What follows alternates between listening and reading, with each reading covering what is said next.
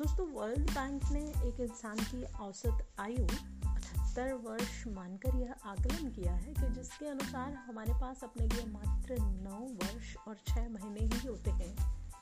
इस आकलन के अनुसार औसतन उनतीस वर्ष सोने में, तीन चार वर्ष शिक्षा में, दस बारह वर्ष रोज़गार में, नौ दस वर्ष मनोरंजन में और पंद्रह से अठारह वर्ष, अन्य रोज़मर्रा कामों जैसे खाना, पीना, यात्रा, नित्य कर्म, घर के काम आदि में खर्च हो जाते हैं। इस तरह हमारे पास अपने सपनों, अपने ड्रीम्स को पूरा करने एवं कुछ कर दिखाने के लिए सिर्फ़ पैंतीस सौ दिन अथवा चौरासी हज़ार घंटे ही होते कहा गया है कि संसार की सबसे मूल्यवान वस्तु समय ही है।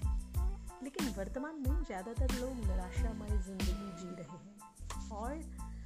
इंतज़ार कर रहे होते हैं कि उनके जीवन में कोई चमत्कार होगा जो उनकी निराशामय ज़िंदगी को बदल देगा। दोस्तों, वह चमत्कार आज और अभी से शुरू होगा और उस चमत्कार को करने वाले आप ही व्यक्ति हैं, क्योंकि उस चमत्कार को आपके अलावा कोई दूसरा कर ही नहीं सकता।